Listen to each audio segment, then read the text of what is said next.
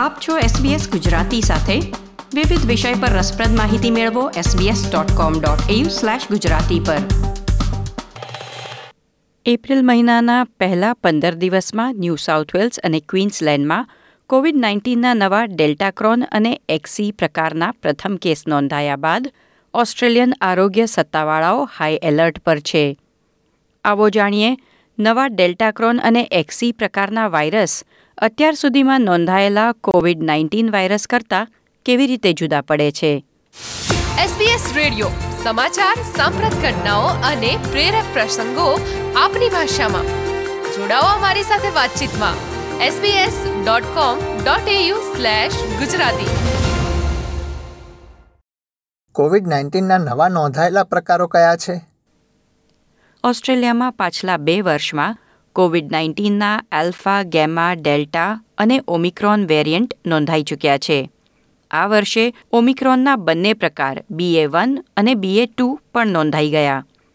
April મહિનામાં ઓસ્ટ્રેલિયામાં નોંધાયેલા બે નવા પ્રકાર છે, ડેલ્ટાક્રોન અને એક્સી. આ બંને રીકોમ્બિનન્ટ વાયરસ છે, એટલે કે બે અલગ અલગ કોવિડ વાયરસના સંયોજનથી બનેલા નવા વાયરસ. ડેલ્ટા ક્રોન અને એક્સી ડેલ્ટા અને ઓમિક્રોનથી કેવી રીતે અલગ છે? સમાજમાં અનેક વાયરસ વ્યાપક રૂપે ફેલાયા હોય, ત્યારે અલગ અલગ વાયરસના જોડાણથી નવા પ્રકારો ઉત્પન્ન થવા કોઈ અસામાન્ય ઘટના નથી. નામ પરથી જાણવા મળે છે તેમ, ડેલ્ટા અને ઓમિક્રોનના સમન્વયથી બનેલું નવું વાયરસ છે ડેલ્ટાક્રોન. ડેલ્ટાક્રોનમાં ડેલ્ટા અને ઓમિક્રોન વાયરસની અનુવાંશિક સામગ્રી છે. નિષ્ણાતોના જણાવ્યા અનુસાર ડેલ્ટાક્રોનમાં ડેલ્ટા અને ઓમિક્રોન બંને વાયરસના ગુણ જોવા મળે છે. જ્યારે એક્સી એટલે ઓમિક્રોનના જ બે પ્રકાર બીએ વન અને બીએ ટુના સંયોજનથી બનેલું નવું વાયરસ. બીએ વન કરતાં બીએ ટુનો ચેપ સહેલાઈથી લાગે છે, તેથી તે ઝડપથી ફેલાય છે. અને હાલમાં ઓસ્ટ્રેલિયા અને કેટલાક દેશોમાં મોટાભાગના ચેપ માટે જવાબદાર પણ બીએ ટુ ઓમિક્રોન વાયરસ છે. કેટલાક ઓસ્ટ્રેલિયન રાજ્યોમાં વર્તમાન બીએ ટુ તરંગ એપ્રિલના મધ્યમાં ટોચ પર પહોંચવાની ધારણા છે. વિશ્વ આરોગ્ય સંસ્થાએ હવે ઓમિક્રોનના બીએ વન પોઈન્ટ વન અને બીએ થ્રી સ્ટ્રેન ઉપરાંત બીએ ફોર અને બીએ ફાઇવ પર દેખરેખ રાખવાનું શરૂ કર્યું છે. શું નવા કોવિડ નાઇન્ટીન વાયરસ વધુ જોખમકારક છે? ડબ્લ્યુએચઓ વિશ્વ આરોગ્ય સંસ્થાના અગ્રણી નિષ્ણાત ડૉક્ટર મારિયા વેન કેરખોવ જણાવે છે કે ડેલ્ટાક્રોન વિશે ખૂબ ઓછી તપાસ થઈ છે, જેમાં કોવિડ નાઇન્ટીનના કોઈ નવા લક્ષણો કે અલગ અસર વિશે માહિતી મળી નથી. રિકોમ્બિનન્ટ વાયરસનો ચેપ લાગ્યો હોય તો રોગની ગંભીરતામાં પણ કોઈ ફેરફાર નોંધાયો નથી, પરંતુ હજી ઘણા અભ્યાસો ચાલી રહ્યા છે. Professor Dominic Dwyer medical virologist અને public health pathology, New South Wales health પેથોલોજીના director છે. તેઓ જણાવે છે કે ડેલ્ટાક્રોન જેવા રિકોમ્બિનન્ટ વાયરસ વ્યક્તિગત ડેલ્ટા અથવા ઓમિક્રોન વાયરસ કરતાં વધુ ચિંતાજનક નથી. પ્રોફેસર ડ્વોયરે કહ્યું કે ડેલ્ટાક્રોનની અસર અંગે કોઈ ક્લિનિકલ ડેટાની ગેરહાજરીમાં કોઈએ ચિંતા કરવાની જરૂર નથી. પરંતુ હા, ઓસ્ટ્રેલિયા જેવા ઘણા દેશોમાં ડેલ્ટા વાયરસ લુપ્ત થઈ રહ્યો છે તેના કારણોની પણ અત્યારે તપાસ ચાલી રહી છે. નવા પ્રકારના વાયરસના ઉદ્ભવ સ્થાન વિશે માહિતી છે? ફેબ્રુઆરીમાં ડેલ્ટા ક્રોનનો પ્રથમ કેસ ફ્રાન્સમાં મળી આવ્યો હતો અને ત્યાંથી તે અમેરિકા અને બ્રિટનમાં ફેલાયો છે. શુક્રવાર આઠ એપ્રિલના રોજ ન્યૂ સાઉથ વેલ્સમાં એક અને ક્વીન્સલેન્ડમાં બાર ડેલ્ટા ક્રોન ચેપ નોંધાયા હતા. વર્લ્ડ હેલ્થ ઓર્ગેનાઇઝેશન માને છે કે એક્સી યુકેમાં ઓગણીસ જાન્યુઆરીના રોજ પ્રથમવાર મળ્યો. ડબ્લ્યુએચઓએ ઓમિક્રોન હેઠળ એક્સી રિકોમ્બિનન્ટનું વર્ગીકરણ કર્યું છે. ન્યૂ સાઉથ વેલ્સ સત્તાવાળાઓએ આ સપ્તાહે જણાવ્યું કે પ્રથમ XE corona virus case New South વેલ્સમાં નોંધાયો છે.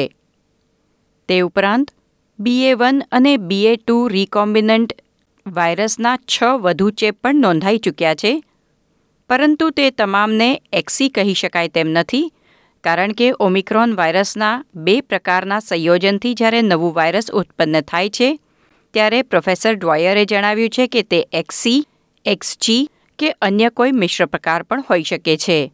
શું વર્તમાન રસીઓ ડેલ્ટાક્રોન સામે અસરકારક છે? પ્રોફેસર ડ્વોયરના જણાવ્યા અનુસાર રસી મુખ્યત્વે વાયરસના સ્પાઇક પ્રોટીન પર કાર્ય કરે છે. તેથી ડેલ્ટા ક્રોનમાં હાજર સ્પાઇક પ્રોટીન ડેલ્ટાનું છે કે ઓમિક્રોનનું, તેને આધારે મોટેભાગે રસીની અસરકારકતા નક્કી થશે. ડેલ્ટા અથવા ઓમિક્રોન વાયરસની તુલનામાં ડેલ્ટા ક્રોન સામે રસીની અસરકારકતા અલગ છે તેવા કોઈ પુરાવા હજી તો મળ્યા નથી. સિડની સ્થિત ગ્લોબલ હેલ્થ ન્યુરોલોજી લેબ અને કોવિડ નાઇન્ટીન રીપ્રોગ્રામ ગ્લોબલ કન્સોર્ટિયમના ડાયરેક્ટર ડોક્ટર સોનુ ભાસ્કરે જણાવ્યું હતું ડેલ્ટા ક્રોનને નિયંત્રિત કરવા માટે અન્ય કોવિડ નાઇન્ટીન વેરિયન્ટ જેવા જ સિદ્ધાંતોની જરૂર પડશે. વધુમાં તેમણે જણાવ્યું કે આપણે ડેલ્ટા ક્રોનની અવગણના કરવાની ભૂલ ન કરવી જોઈએ.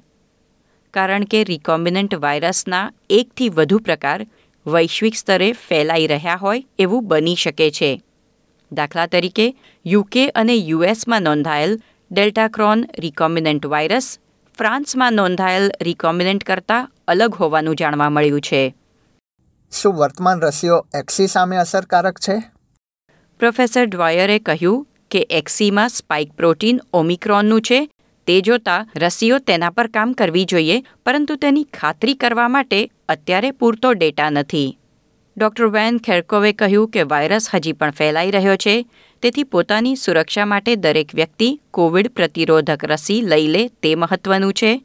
તે ઉપરાંત શારીરિક અંતર સોશિયલ ડિસ્ટન્સિંગ માસ્ક પહેરવું, ભીડવાળી જગ્યાઓ ટાળવી અને બારી બારણા ખોલવા જેવા અન્ય પગલાંનું પાલન કરવાની પણ જરૂર છે.